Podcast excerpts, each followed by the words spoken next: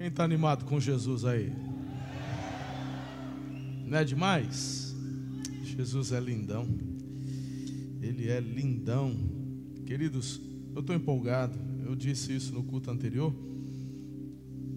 porque esse Deus, ele é tão extraordinário, faz coisas lindas e extraordinárias, e eu sei que ele vai fazer também nesta celebração das dezoito horas. Eu queria que você colocasse todo o teu foco na presença manifesta do Senhor.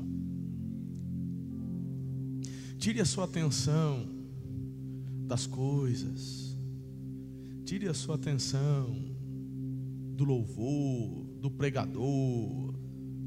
Coloque a sua atenção, porque tudo isso, louvor, tudo é para te conduzir a uma experiência com a presença. Deus está aqui.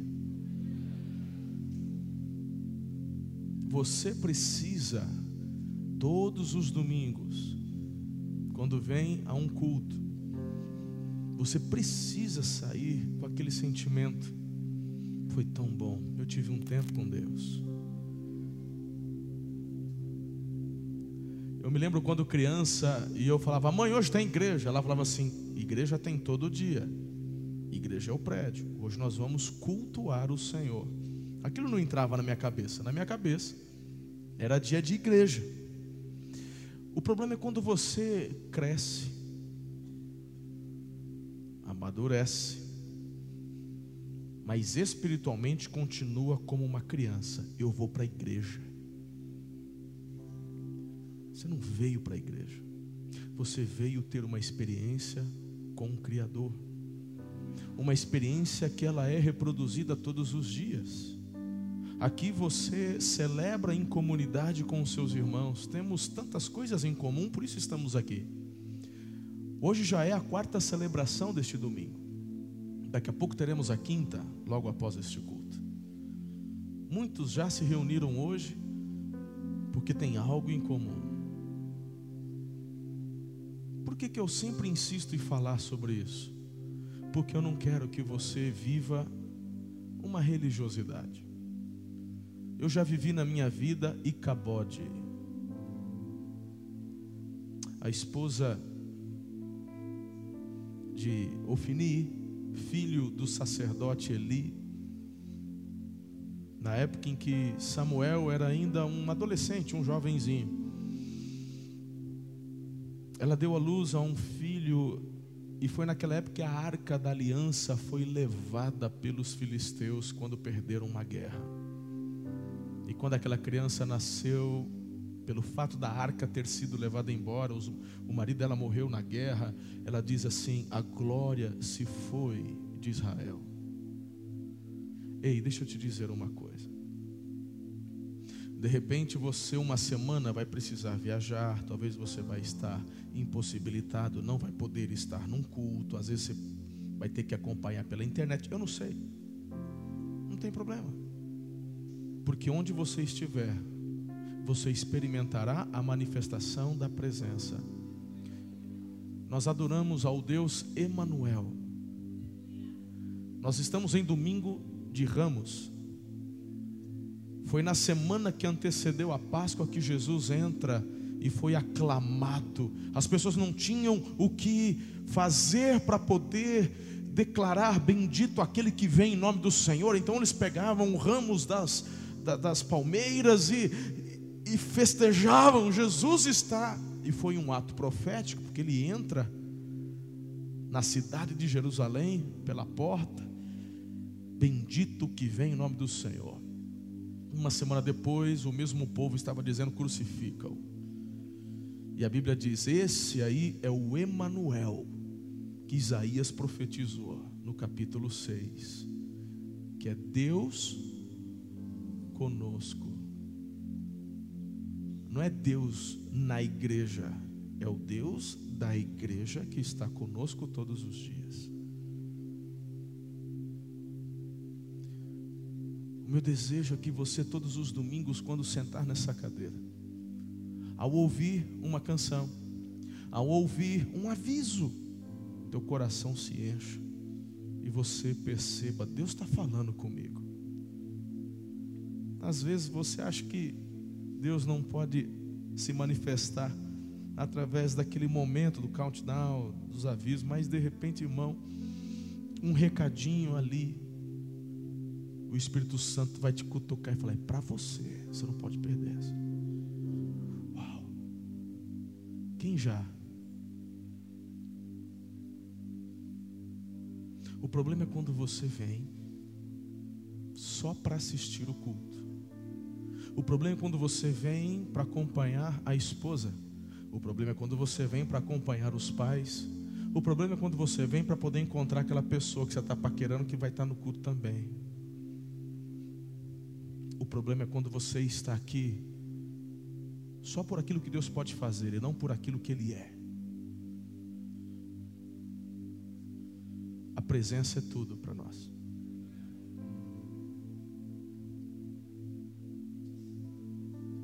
Deus está aqui. Hoje de manhã eu cantei: Deus está aqui tão certo como o ar que eu respiro. Você conhece aquela, essa antiga, né? É demais. Você precisa declarar isso. Porque amanhã cedo, quando você acordar, você não começa dizendo: Deus está aqui, tão certo como o ar que eu respiro, tão certo como amanhã que se levanta, tão certo como eu te falo e você consegue. Deus está aqui. Se você não começar todos os dias a declarar isso, a probabilidade de você um dia cair num, numa religiosidade é muito grande. E não é isso que Ele quer. Você não veio ouvir uma palestra. Você veio ter uma experiência com o Criador do Universo. Por isso que todas as vezes quando eu vou orar, mesmo que eu não diga aqui no púlpito, ali ajoelhado, eu já disse ao Senhor: esconda-me atrás da cruz de Cristo. Importa que Jesus cresça, que eu diminua. Parafraseando as palavras de João Batista. Tendo dito essas palavras, eu quero conversar com vocês hoje sobre um assunto que talvez alguns poderiam dizer: ah, é muito atual isso. Falar sobre esgotamento, sobre estresse, algo assim. Agora, pastor, o senhor mandou bem. É isso aí. Quais são os sintomas do estresse? Quais são os sintomas do esgotamento? Eu quero te dizer uma coisa: existem centenas, milhares de livros de autoajuda, tanto nos livros evangélicos quanto nos livros seculares. Você vai encontrar muito conteúdo com relação a estresse, esgotamento, quais sinais, sintomas e como superá-los. Pois eu quero te dizer que o que eu vou falar com você hoje, eu não li em livro nenhum. Eu li na palavra de Deus. E eu vou compartilhar com você o que o Senhor falou comigo na palavra dele. Porque, como eu disse há pouco, não é ajuda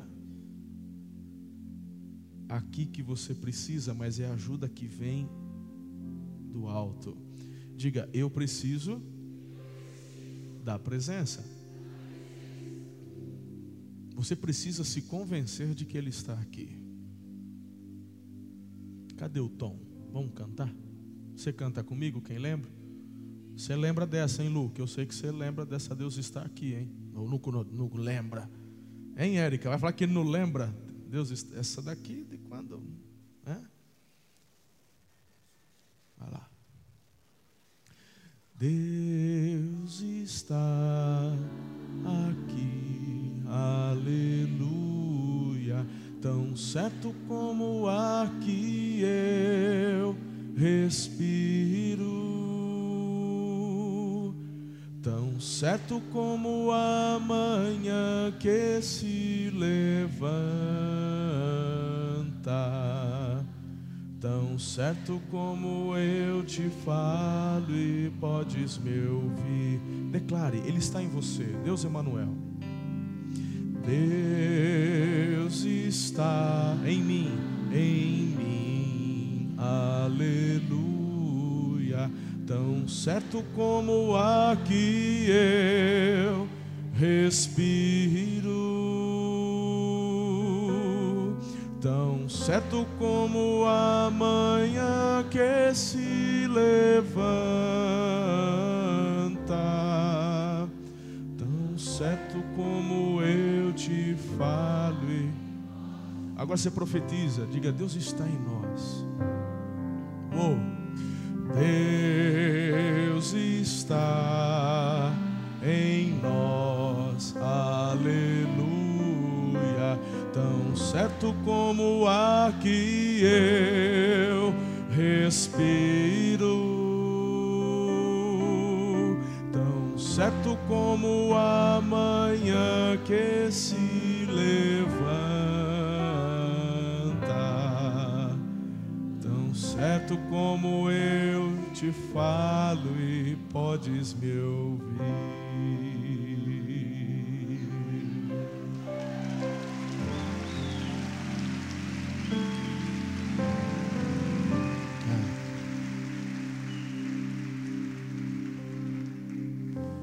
Palavra de Deus, Primeiro Reis, não perca, não perca, Ele está aqui, não perca isso de vista. Ouça cada, cada palavra que eu vou declarar a você hoje nessa mensagem, com teu coração totalmente voltado para a presença. Deus está aqui, Ele é onipresente. Mas onde há um coração sedento pela presença dEle, o que eu creio, o que eu já experimento, é que a intensidade da manifestação aumenta. E quando a manifestação da presença dEle aumenta, coisas diferentes acontecem. Palavra de Deus em Primeiro Reis, capítulo dezenove, diz o seguinte: ora, Acabe contou a Jezabel tudo o que Elias tinha feito e como havia matado todos aqueles profetas à espada.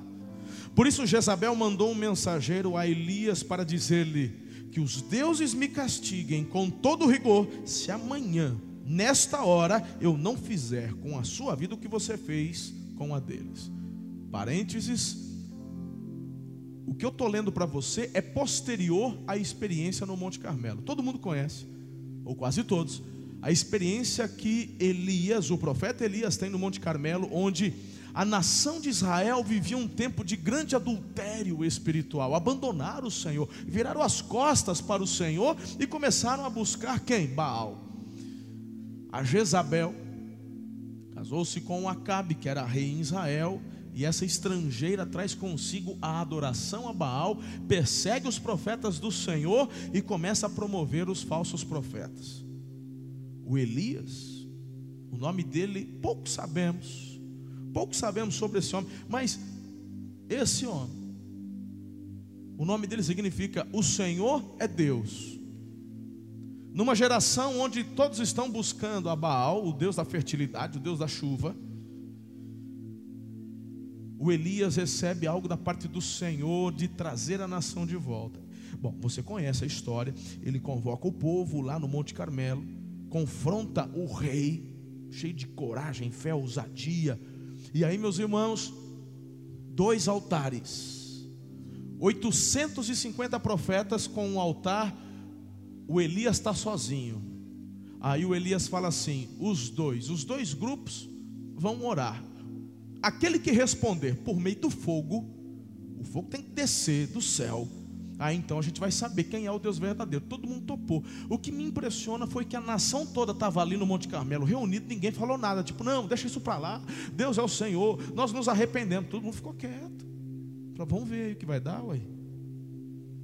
Bom, desde amanhã eles estão lá, clamando, clamando, não acontece nada lá de tarde. Pode gritar, se autoflagelarem, não aconteceu nada. O Elias então restaura o altar quebrado, clama ao Senhor, fogo desce. A nação toda grita: só o Senhor é Deus, só o Senhor é Deus. Perseguem os falsos profetas e Elias mata os oitocentos e cinquenta.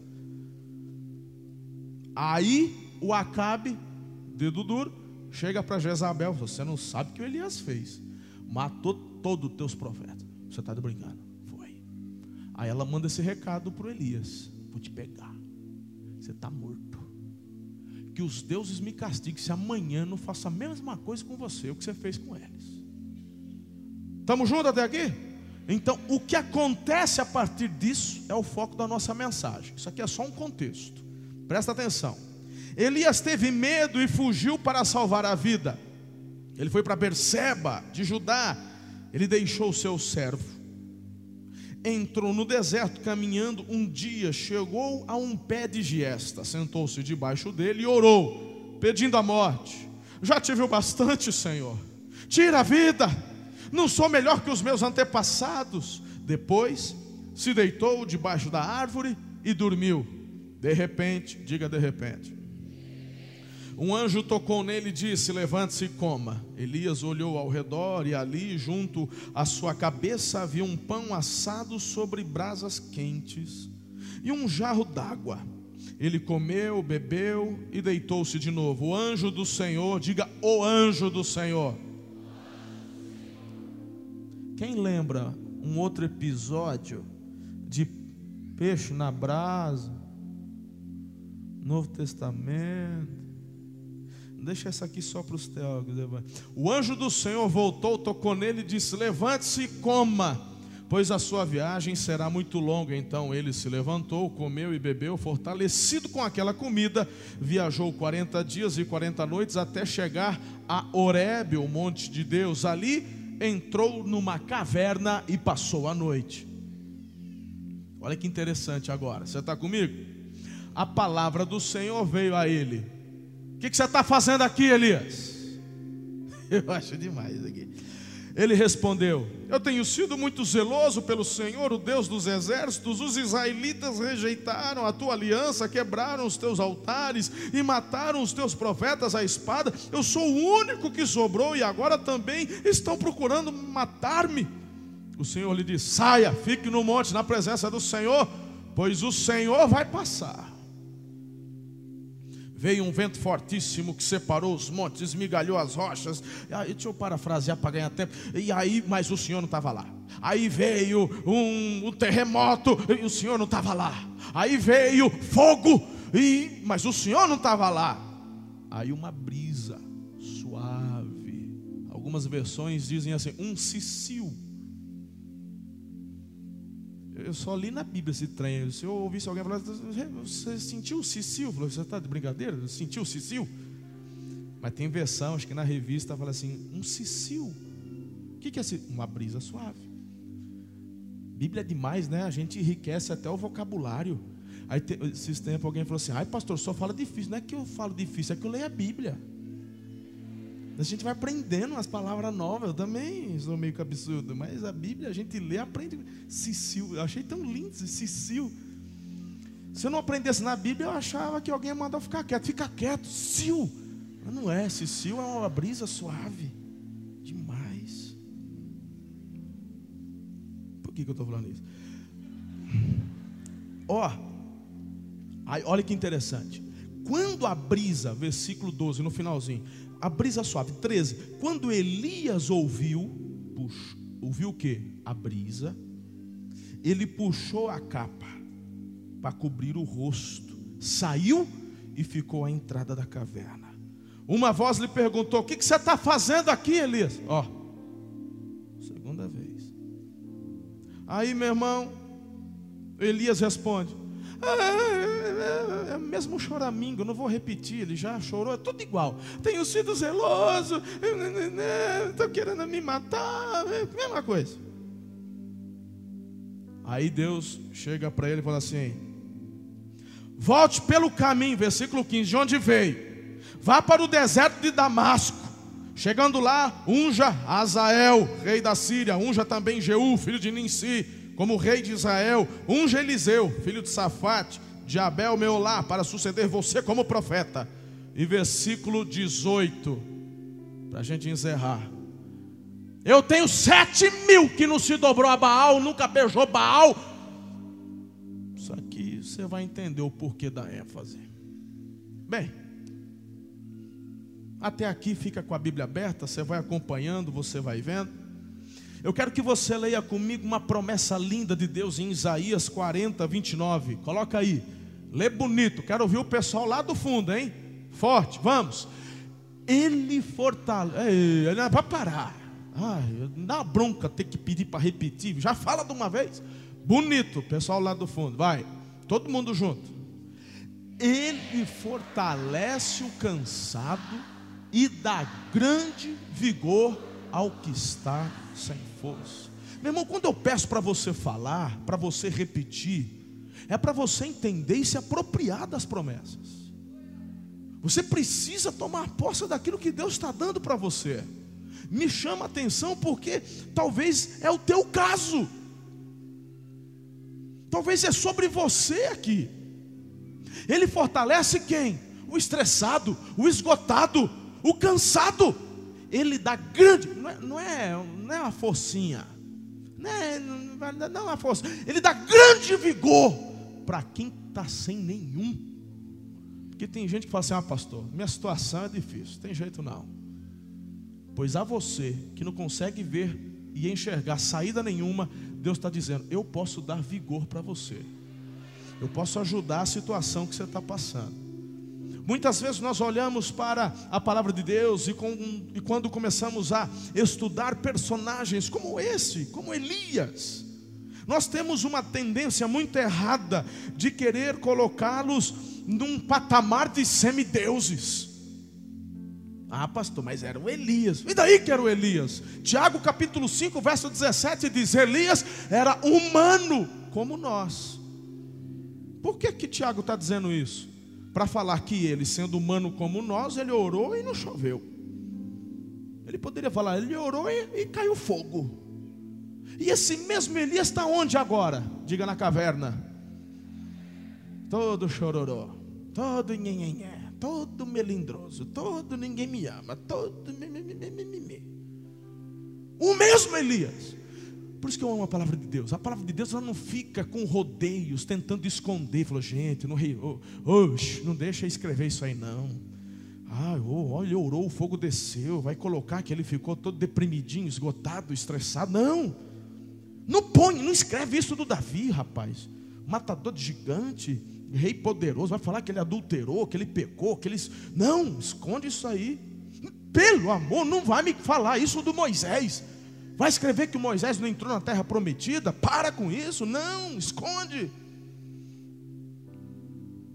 Um dos homens mais respeitados depois de Abraão na história dos israelitas, o nome dele é Moisés. Deus coloca ele lá em cima do Monte Nebo, onde hoje é a Jordânia. Aí Deus fala: olha lá, a terra prometida. Moisés fala: ah, é demais. De lá, de lá do Monte Nebo, a gente consegue lá ao fundo enxergar, até quando é uma noite bem escura, a gente consegue ver à noite um pouquinho de Jerusalém, as luzes brilhando. É lindo, você consegue ver a terra prometida, fantástico. Aí Moisés está plugado: uau, Senhor! Uh! Aí Deus fala: então, só que você não vai entrar. Mas como assim eu não vou entrar? Aí Moisés tentou, né? Senhor, aí Deus fala assim, bem legal: cala a boca, sobre esse assunto eu não converso mais com você. Ah, Deus não fala isso. Ah, então vai ler tua Bíblia. Assim, que cala a boca é a versão pastor Marcelo, linguagem de hoje. Mas Deus falou assim: sobre esse assunto fica quieto, a gente não conversa mais. Manda quem pode, obedece quem tem juízo, né? Como assim Moisés não entrou? Não entrou, eram humanos como, como nós. E isso me deixa assim de uma forma tão... Sabe por quê? Hebreus diz: Moisés tinha uma fé, mas uma fé como se ele visse o invisível. Não diz que ele via, é como se visse. E o próprio Deus falou para Midian e Arão: com vocês eu falo com sonho. Tem gente que tem um sonho profético, acha que, né? Acho bom o pastor sair do púlpito, que agora eu vou pregar, porque eu tenho revelação de sonho. Tem gente, né? Vai ter com a Miriam e Arão. Aí Deus fala assim: cala a boca! Com vocês eu falo com sonho, mas com Moisés eu falo face a face. E ele não entra na terra prometida. Pisou na bola. Não obedeceu, não creu, porque quando ele, Deus diz, manda sair água da rocha, ele manda a varada. Na verdade, quando a gente vai ler um outro texto paralelo, naquele momento ele não creu que iria sair água. É como se Deus dissesse, qualquer um poderia duvidar, menos você, do que você já experimentou comigo. Mas foi um momento de estresse. Moisés estava irado por causa do povo. O que, que o povo estava fazendo? Não cabe a língua dentro da boca. Maledicência, reclamação, murmuração. Mas graças a Deus esse tipo de coisa acabou lá no Velho Testamento.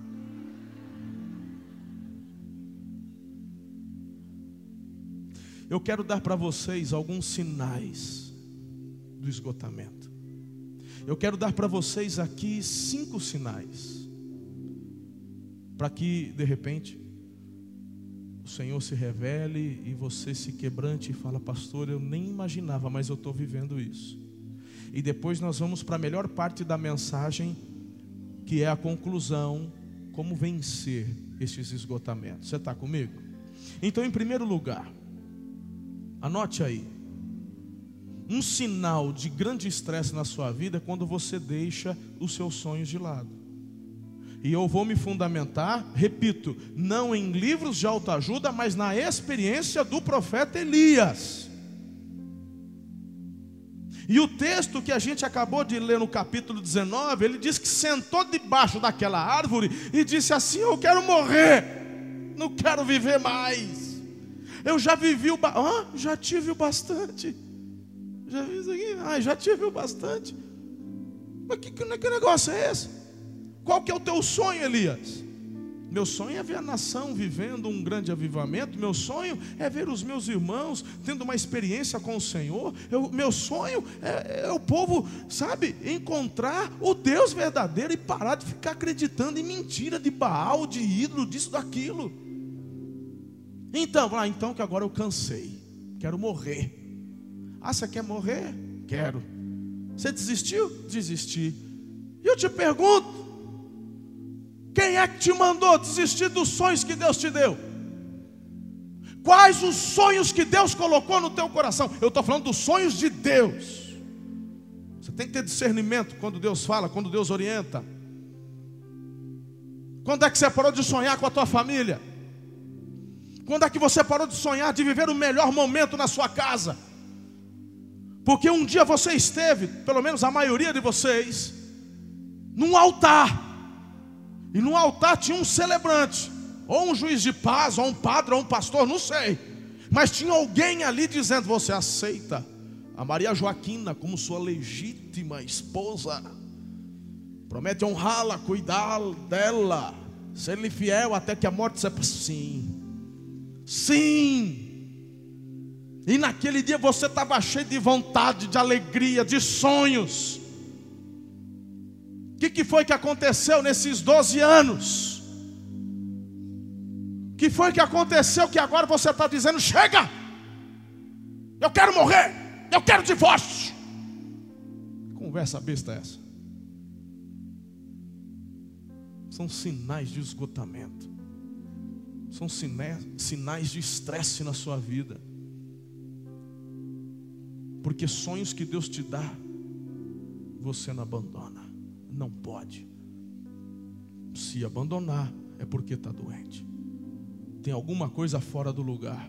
Mas esse mesmo Deus quer colocar as coisas em ordem na sua vida. Creia nisso em nome de Jesus. Eu não falo aqui como quem joga palavras ao ar. Eu falo aqui como profeta de Deus do que sei, daquilo que Ele quer realizar na tua casa, na tua história. Eu creio num Deus que hoje pode dar uma guinada na tua vida. E você que saiu, que chegou aqui, saiu de casa abatido, triste, veio porque alguém chamou, convidou, ah, na verdade nem queria ter vindo e tal, tal, mas de repente tem alguma coisa diferente. Desde a hora que você entrou aqui, tem alguma coisa estranha, você não sabe explicar. É que você ainda não está íntimo muito cheiroso, mas é ele que já está mexendo com você. Cheiroso é um jeito assim carinhoso que a gente fala do Espírito Santo, mas é ele quem está assim ardendo o teu coração. Chegou todo cabisbaixo, murchinho. Estou falando com agora membros dessa igreja, porque está tendo uma semana difícil, um mês difícil, porque recebeu uma palavra de atravessado de alguém. Meu irmão, o mesmo espírito que atuava na vida da Jezabel está solto aqui. A Jezabel morreu, mas o demônio que atuava nela está solto na paiada. Esse mesmo demônio desgraçado está continuando a usar bocas de pessoas para gerar na tua vida esse abatimento, esse estresse. É o mesmo demônio que está jogando essas falácias. Vai morrer, desgraçado. Tua empresa morreu. Tua alegria morreu. Teus sonhos morreram. Vou te matar, vou te pegar, não vai dar certo. Teu filho é um tranqueira, não vai para frente. Ao invés de fazer como Elias e fugir, parar de sonhar, você precisa tomar alguns posicionamentos diferentes que eu vou passar para você daqui a pouco. Eu quero te dar um segundo sintoma de esgotamento e de estresse. E esse segundo sintoma esse é quando você começa a falar borracha, irmão.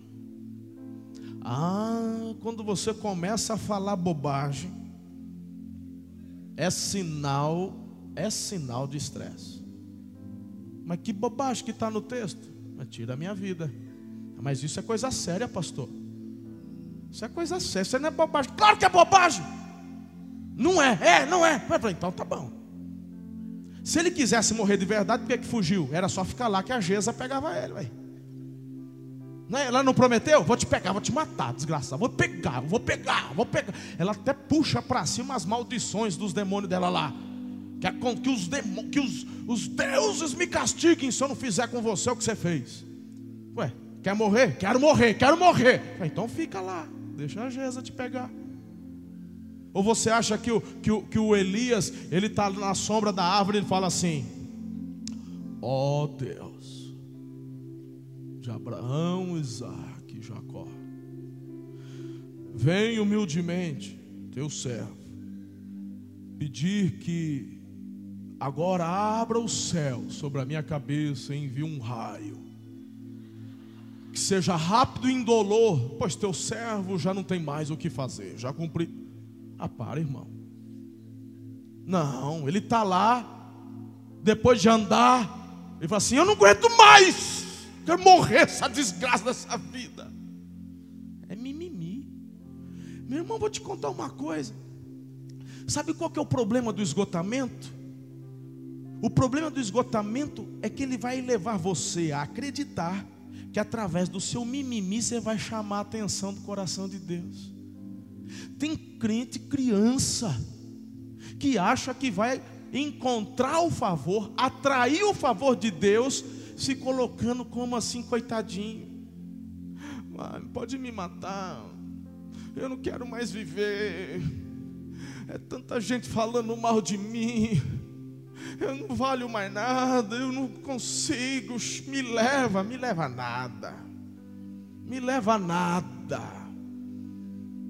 Quer morrer? Quero morrer. Vamos para o Rio de Janeiro, passear na linha vermelha? Não, lá está perigoso. Mas você não quer morrer, trem?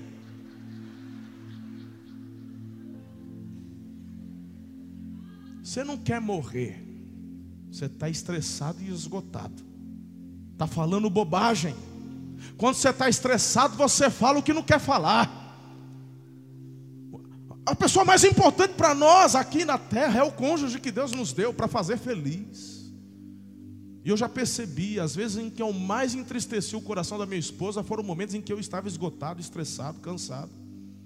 A gente fala bobagem. Então, meu irmão, você precisa identificar isso. Qual que é o terceiro sintoma do esgotamento, do estresse? Você começa a ter baixo autoestima ou baixa autoestima. Eu acho que deve ter um tracinho no meio ali, se eu não estou enganado. É assim mesmo? Obrigado, vocês são lindos, obrigado, filho. Tá certo, é isso aí. Onde está no texto? Aqui, ó, versículo quatro, parte B. Eu não sou melhor que os meus antepassados. Ah, eu não valho nada. Ah, o que eu podia fazer eu já fiz. Ah, porque agora hum, só dou trabalho para o meu filho, para minha filha. Hum. Que negócio é esse? Teu problema é esgotamento. Teu problema é baixa autoestima. Meu irmão, um outro sintoma, o quarto, é quando você começa a fazer comparações. Porque tem dois problemas aqui. Tanto é um problema quando você olha e diz, ah, eu não valho nada. E quando você olha e começa a fazer comparação, porque você vê o outro que está lá tudo bem, ele não está sendo ameaçado de morte, ele não tem Jezabel no pé, e você aqui é o queridão que está na célula, você discipula, você não falta no culto, você é fiel nos dízimos, é generoso nas ofertas, você está sempre ajudando, trabalhando, você toca, você canta, você limpa, você, você ajuda, mas as coisas estão meio difíceis. E as Jezabéis aí estão só, uau, uau, vou te pegar, vou te pegar. Aí você fala, olha o texto. Ali entrou numa caverna, versículo nove e dez. Passou a noite, a palavra do Senhor veio a ele, o que você está fazendo aqui? Ele respondeu, tenho sido muito zeloso, pois o Senhor dos exércitos é o Senhor que eu adoro. Os israelitas rejeitaram a tua aliança. Aí, meu irmão, aqui que está o problema. É quando você entra no secreto para conversar com Deus, e aí você começa a acusar os outros através da comparação. Traduzindo, o que, que o Elias está fazendo aqui através dessa palavra dele com Deus? Ele estava dizendo, eu tenho aliança com o Senhor, mas, a, mas eles rejeitaram. É ou não é? Comparação. O que mais? Ele diz, quebraram os teus altares, mas eu adoro o Deus verdadeiro. Tipo, eu sou tão bonzinho, eu sou tão maravilhoso, eu, eu sou tão fiel, olha como eu oro, eu acordo de madrugada para orar e eu não vejo respostas, olha o que está acontecendo. Quando você está estressado, irmão, você fica fazendo essas comparações idiotas. Olha para mim, diga, eu sou único.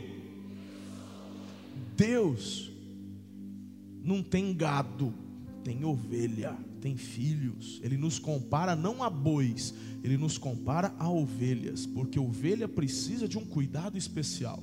Ele olha para você como sendo uma pessoa única. A forma do Senhor trabalhar não é de forma assim generalizada, tipo, ó, quem quiser pega. Vai lá, Miguel, leva a cesta de, de, de bênção para o domingo. Qual que é a cesta? É a do culto das dezoito lá de Araçatuba. Essa não, a outra, que tem um pouquinho mais de gente, aquela maior. Como é que eu faço, Senhor? Não, joga lá, quem pegar, pegou. Tem gente que acha que é desse jeito. Ele trata cada um de forma individual. Ele conhece você desde o ventre da sua mãe. Antes da sua concepção, ele já sonhava com você. Para de querer ficar se comparando com os outros, porque você é único. Não tem ninguém igual a você. Não tem ninguém com a tua digital. Não tem ninguém com a mesma íris dos olhos. Pode ter a corzinha mais ou menos parecida.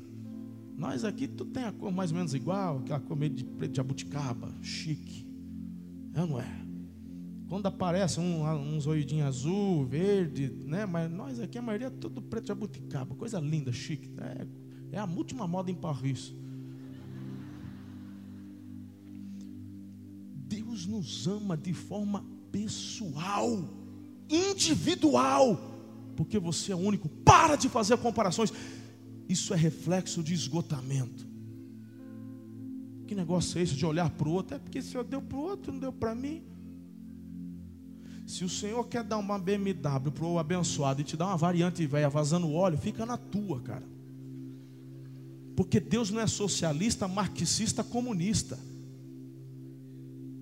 É só você. Tem, tem, tem gente falando, você está acreditando em borracha de esquerdista doido. Para com isso. Lá no céu você tem anjo, você tem querube, você tem arcanjo, você tem vinte e quatro anciãos, você tem, você tem um monte de. E ainda tem um, um tal de galardão que o Paulo falava, que não vai ser todo mundo igualzinho. Dez para cada um, para ninguém ficar. Isso é coisa de mãe, que vai dar porção de batata frita igual.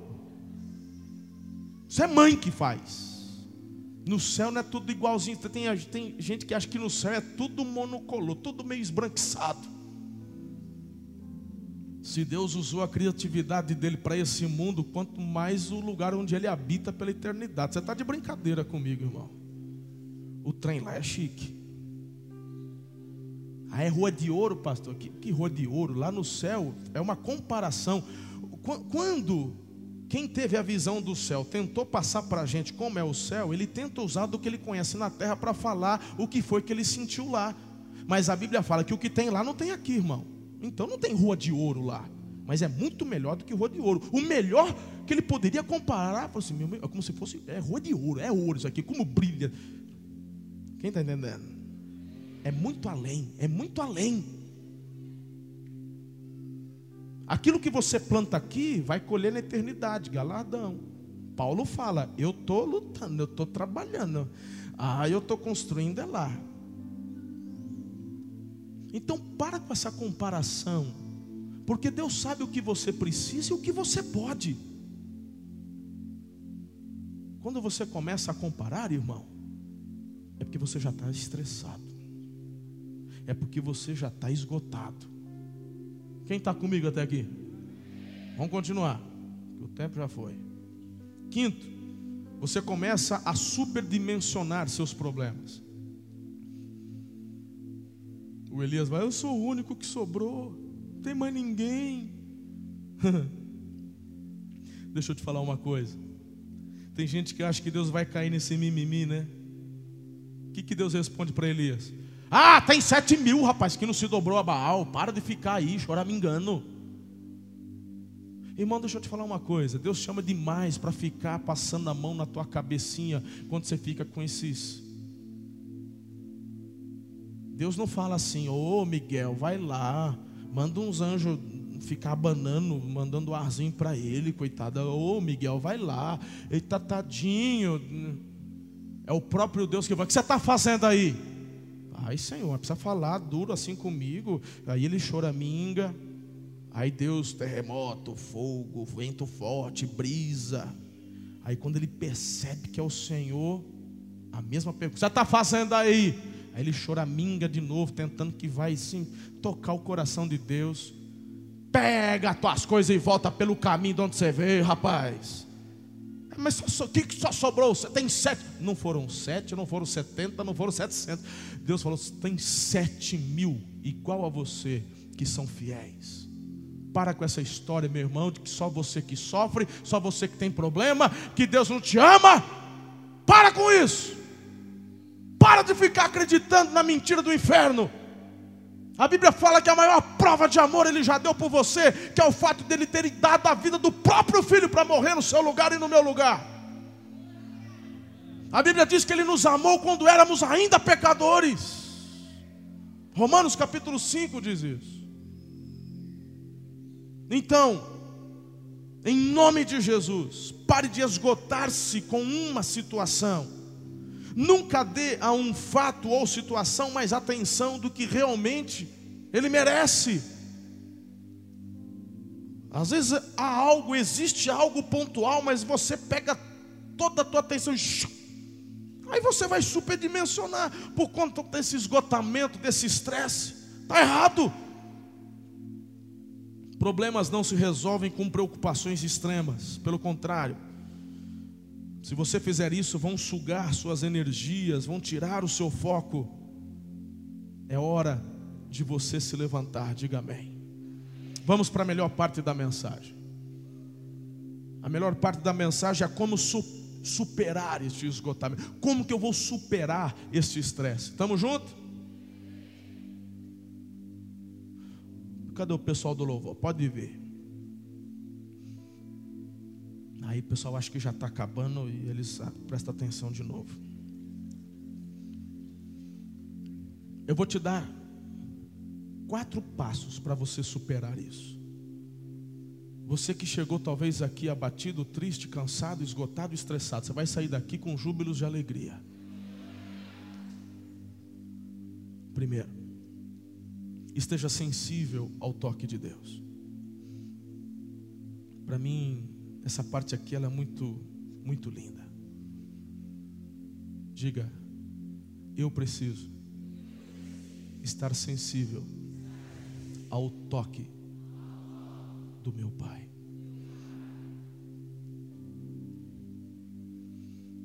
O Elias foge da rota de Deus por conta do estresse. Ele está trabalhando no vermelho. O corpo não aguenta, irmão. Às vezes você está nesse estresse porque forçou a máquina demais. Não dorme. Não está tirando o dia de descanso. O tempo de folga você está procurando outro emprego.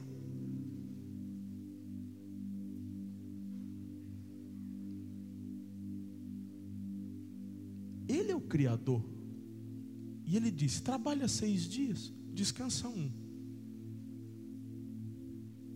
Ele é o Criador. Ele fez dia e noite. E à noite Ele falou, é para dormir. Trabalha de dia, descansa de noite.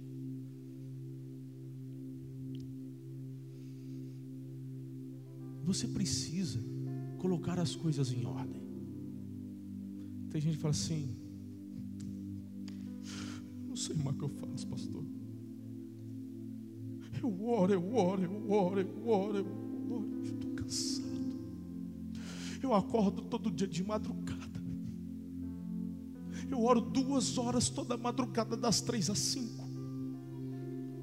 E não melhoro. Eu só estou piorando. Que Deus é esse? Fala, irmão, o problema não está em Deus. O problema está em você. Porque orar, oração é bênção. Eu acho que eu preciso orar mais, né, pastor? Não, não. Estou te falando o que você precisa. Você precisa pegar um filme bem bacana. Reservar um sábado, um dia de folga. Reunir a família na sala, colocar uma cortina escura. Ligar o ventilador, o ar-condicionado, encher de bacia de pipoca. Botar esse filme, botar a esposa, os filhos do lado e vão assistir esse filme juntos. Como o senhor é carnal, pastor.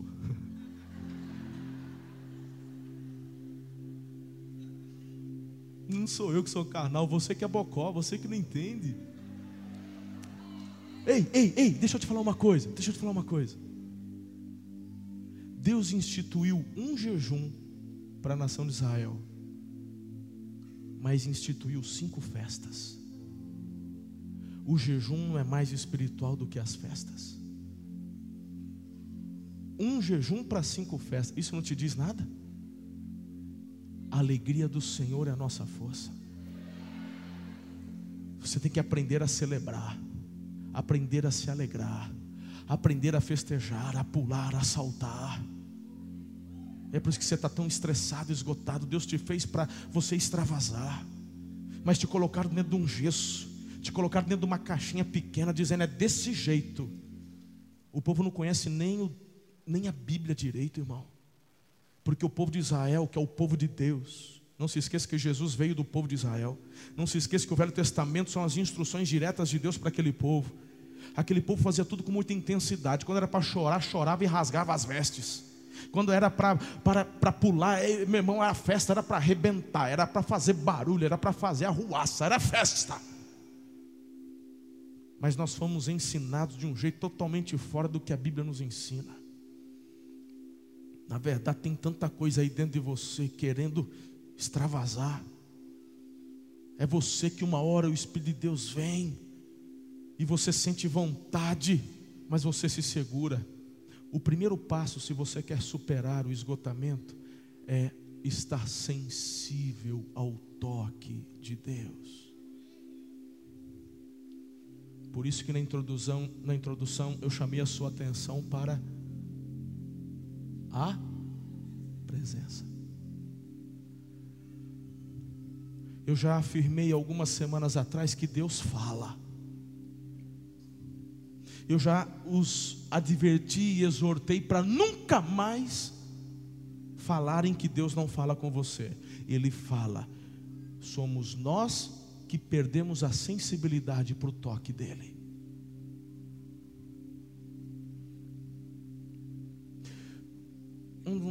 Está no texto. Está aqui. De repente, o Elias, depois de orar, falar bobagens, choramingar, ele dorme. De repente vem um anjo tocar. Ele acorda. O que, que tem ali, Daniel? Pão quentinho na brasa. Eu não sei vocês, mas eu Eu, eu tenho imagens e lembranças lindas da minha avó fazendo pão. Muitas vezes mamãe me levava para a casa da avó, e lá eu me lembro dela fazendo pão. E ela amassava, botava para poder crescer. Aí, né? E quando essa avó tem um forno a lenha, ela pega aquele pão que cresceu, coloca no forno a lenha. E quando esse bolo, esse pão, sai do forno a lenha, aquele aroma, aquele pãozinho quentinho, ela corta uma feta, essa é das antigas, uma feta. E quando aquele pão abre, você...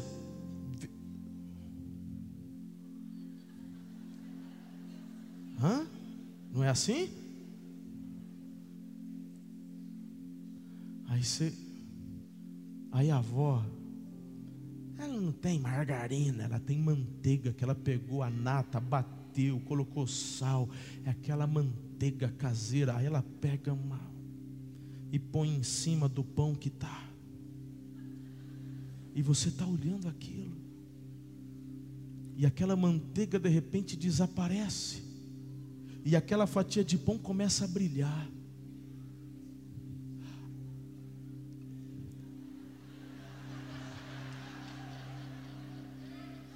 Acrescente, acrescente a essa experiência um dia nublado,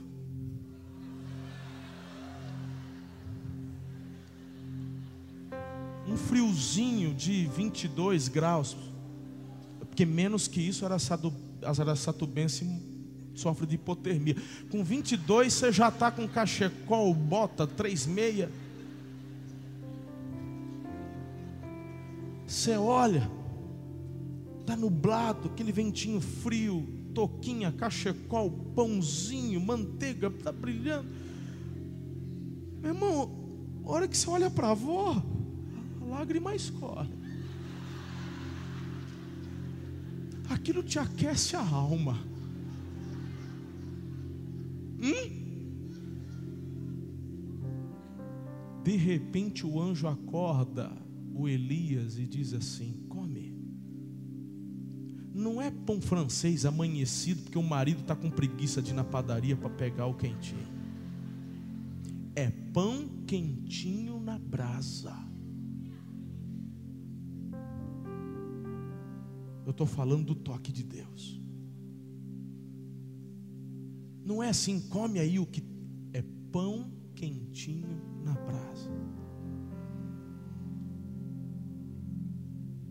Quando ele está comendo o pão, o anjo faz assim: tem água na jarra. Porque a mesma avó que faz o pão, ela tem um filtro de barro bem no cantinho da cozinha dela. Você pode ter roquém de cinco mil reais, Europa de, de dez mil reais, você pode ter o que for. Mas, irmão, você vai na casa da avó, aquele filtro de barro no cantinho, em cima da pia. Ela tem uma canequinha de alumínio que ela areou aquilo no, no bombril. Parece mágica, porque mesmo que tiver calor, você coloca aquela canequinha de alumínio, aperta a água, chega a suar. você toma aquilo, refrigera a alma. O toque de Deus te traz pão que aquece o espírito e água que refrigera a alma. Esteja sensível ao toque de Deus. Esteja sensível ao toque de Deus. O problema, meus irmãos, é que Ele está tocando, mas você não quer interagir. Porque quem está estressado quer ficar sozinho. Ele deixa o ajudante, ele deixa um discípulo. Ei, se você estudar, um talmidim nunca abandona o servo. O, o Senhor, o Mestre, nunca, nunca, nunca. Lembra do Eliseu, lá, bem depois? Elias disse para Eliseu, fica aqui. De jeito nenhum, que eu, eu não te largo por nada. Mas o Elias estava tão, o Elias estava tão estressado e esgotado, falou assim, eu quero ficar sozinho, me esquece, fica aí. Nunca que um mestre vai falar para o seu talmidim, falou, não, não fala isso. Mas quem está estressado, deprimido, quer ficar sozinho. E nesse momento você não quer ouvir o toque de Deus. Você vem no culto, você vem no culto e choraminga. Já disse o Eliezer, o Eliezer aqui, ué. Ele vem para o culto, ele choraminga, ele murmura. Tudo bem, irmão, mas por favor, esteja sensível ao toque. A hora que ele te tocar, o que, que eu faço, pastor? Coma e beba. O segundo conselho que eu te dou para você sair do estresse, entra numa comunicação direta com Deus. Entra, conversa, dialoga. O, o, o Elias, ele não fica com meias palavras. Ele vai lá e conversa. E ele coloca os seus medos. Ele coloca as suas frustrações.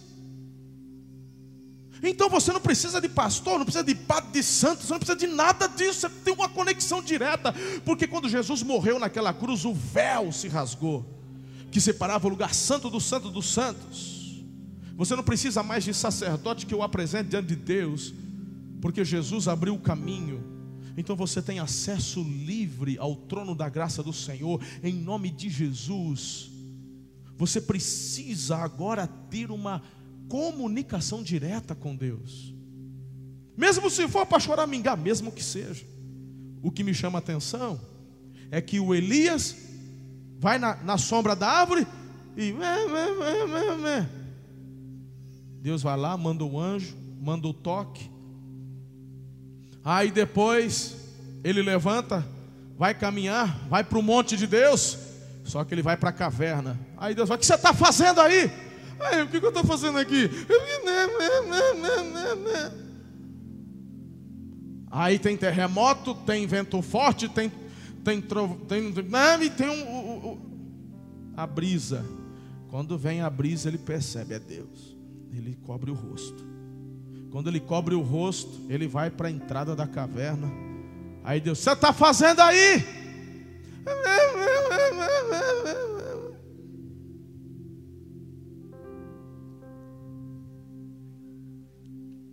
O que, que Deus faz com ele? Qual que é o teu instrumento de trabalho? É o chifre, eu tenho o chifre. Ué, mas cadê o óleo do chifre? Ah, parei de sonhar. Coloca óleo no chifre. Vai ungir rei da Síria, vai ungir rei de Israel, vai ungir Eliseu. O que mais que eu faço? Acredite nas promessas que eu tenho para a tua vida. E a terceira dica que eu te dou para superar o esgotamento e o estresse: Deus prometeu coisas para vocês. Há promessas extraordinárias. Então creia nessas promessas. Em quarto lugar, meu último conselho da noite para você é o conselho de Deus para Elias: volta pelo mesmo caminho que você veio, porque não fui eu que te trouxe aqui. Qual o caminho que te levou para a caverna? Aquele ali, da esquerda, da direita. Então volta pelo mesmo caminho.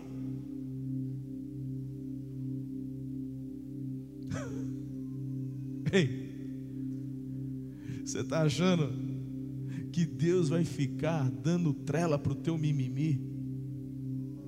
Você acha mesmo que Deus vai acreditar nessa história que você é coitadinho? Deus te ama demais para ficar dando trela para isso. Eu tenho duas filhas, para quem não conhece. Alguns anos atrás, eu me lembro, as duas passaram por isso na escola. A minha mais nova, ela, ela é mais emocional. A Karen é, é também, mas não tanto quanto a Letícia. Letícia, a gente está andando de carro. Todo dia a gente está andando de carro, tem um tempinho isso daí, a gente olha para trás, ela está lá chorando. Falou, o que foi, menino? O que aconteceu? O cachorro ali, atropelado. Falou, você está de brincadeira comigo. O cachorro está seco, esturricado. Tá seco. Há um mês que o cachorro está lá já. E o cachorro, minha filha, pelo amor, filha. Nas férias agora a gente foi inventar de assistir um filme muito bom. É o Extraordinário. É bonito. Eu sou um homem durão, eu não choro. Mas nesse filme, eu confesso que chegou a merejar assim. Duvido, Wagner, você assistindo eu chorar o filme inteiro. Mentira, eu chorei pra caramba. Mas assim, disfarçando, disfarçando, disfarçando. Aí chega uma hora e fala, ah, caramba, não aguento mais. Chega uma hora que você desiste de disfarçar, não é? Avião. A gente quer dar de durão, né? Na frente, ah. Mas tudo bem, o normal. Eu chorei, Ana chorou, Karen chorou. A hora que acaba o filme, a gente olha um pro outro. Uau, que demais, é demais. Linda, a gente levanta, tira as pipocas que caiu, assim, né? Tal, recolhe a sujeirada. Vamos, vamos. A Letícia tá lá. O que está acontecendo aqui? Gente, espera, vamos fazer uma meia, uma meia concha na Letícia, vamos guardar ela aqui. Aí, meu irmão, quando a gente tenta, aí ela não sabe se chora assim. Pensa numa cena. O pessoal levanta, tá indo embora, as luzes acendem. Tá lá, aquela, aquelas letrinhas miúdas, tá passando. E a Letícia chorando. Falou, filha, a gente tá no shopping. Se, se você... Aí, meu irmão, se eu saio com ela desse jeito, eu sou preso. Falou assim, bateu na filha, espancou a coitada. A cara desse tamanho, porque chorou da introdução do filme. Eu acho que ela chorou no trailer. O menino aparece de capacete. Nem tinha visto o menino, ela já tava chorando. Coisa linda. Uma vez, por que que eu estou dizendo isso? Uns anos atrás, fui buscar ela na escola. A hora que ela entra no carro, olhei. Gente, sempre que tá pegando aí? Como é que foi na aula? Bem, você fala, não foi, né? Parecendo a rena do Papai Noel, nariz vermelho, tudo inchado, chorou. Tá pegando nada, não, pai. Tá tudo bem. Fala logo, minha filha, aconteceu alguma coisa? Não, é que... É que eles sabem que eu sou filha de pastor. E aí, vocês ficam lá falando que meu pai é ladrão, que fica... Parar! Todo esse diálogo gostoso no carro, dirigindo e tal. Mas... E aí, eles ficam lá e, e falam. Eu, eu, primeira pergunta, teu pai é ladrão? Claro que não. Eu falei, então tá chorando por quê? Engole seu choro. E aí eu dei aquela fortalecida nela e fui explicando. Desse jeito você fica alimentando. Gente maldosa é assim. Quais são suas convicções? E pá, pá, pá, pá. Pois amanhã você chega de cabeça erguida. Vão te ofender. Você está por cima, você não vai ficar se deixando levar por, por falsa acusação, essas palhaçadas. Você entendeu? Entendi, vai. Ótimo. Por dentro, meu irmão, eu estava querendo arrancar cinta e na escola e dar voadora em meia dúzia.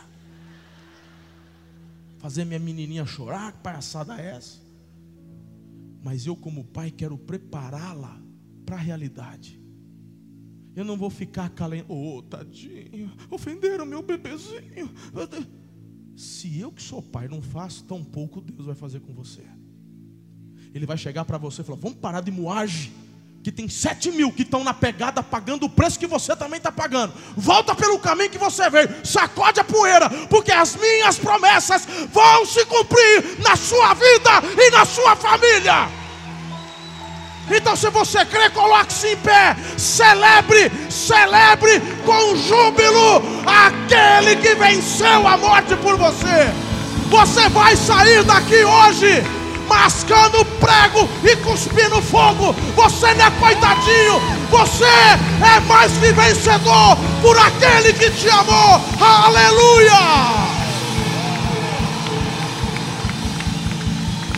Que o Senhor te abençoe nessa semana de uma forma sobrenatural, porque hoje Ele enxuga dos teus olhos toda lágrima.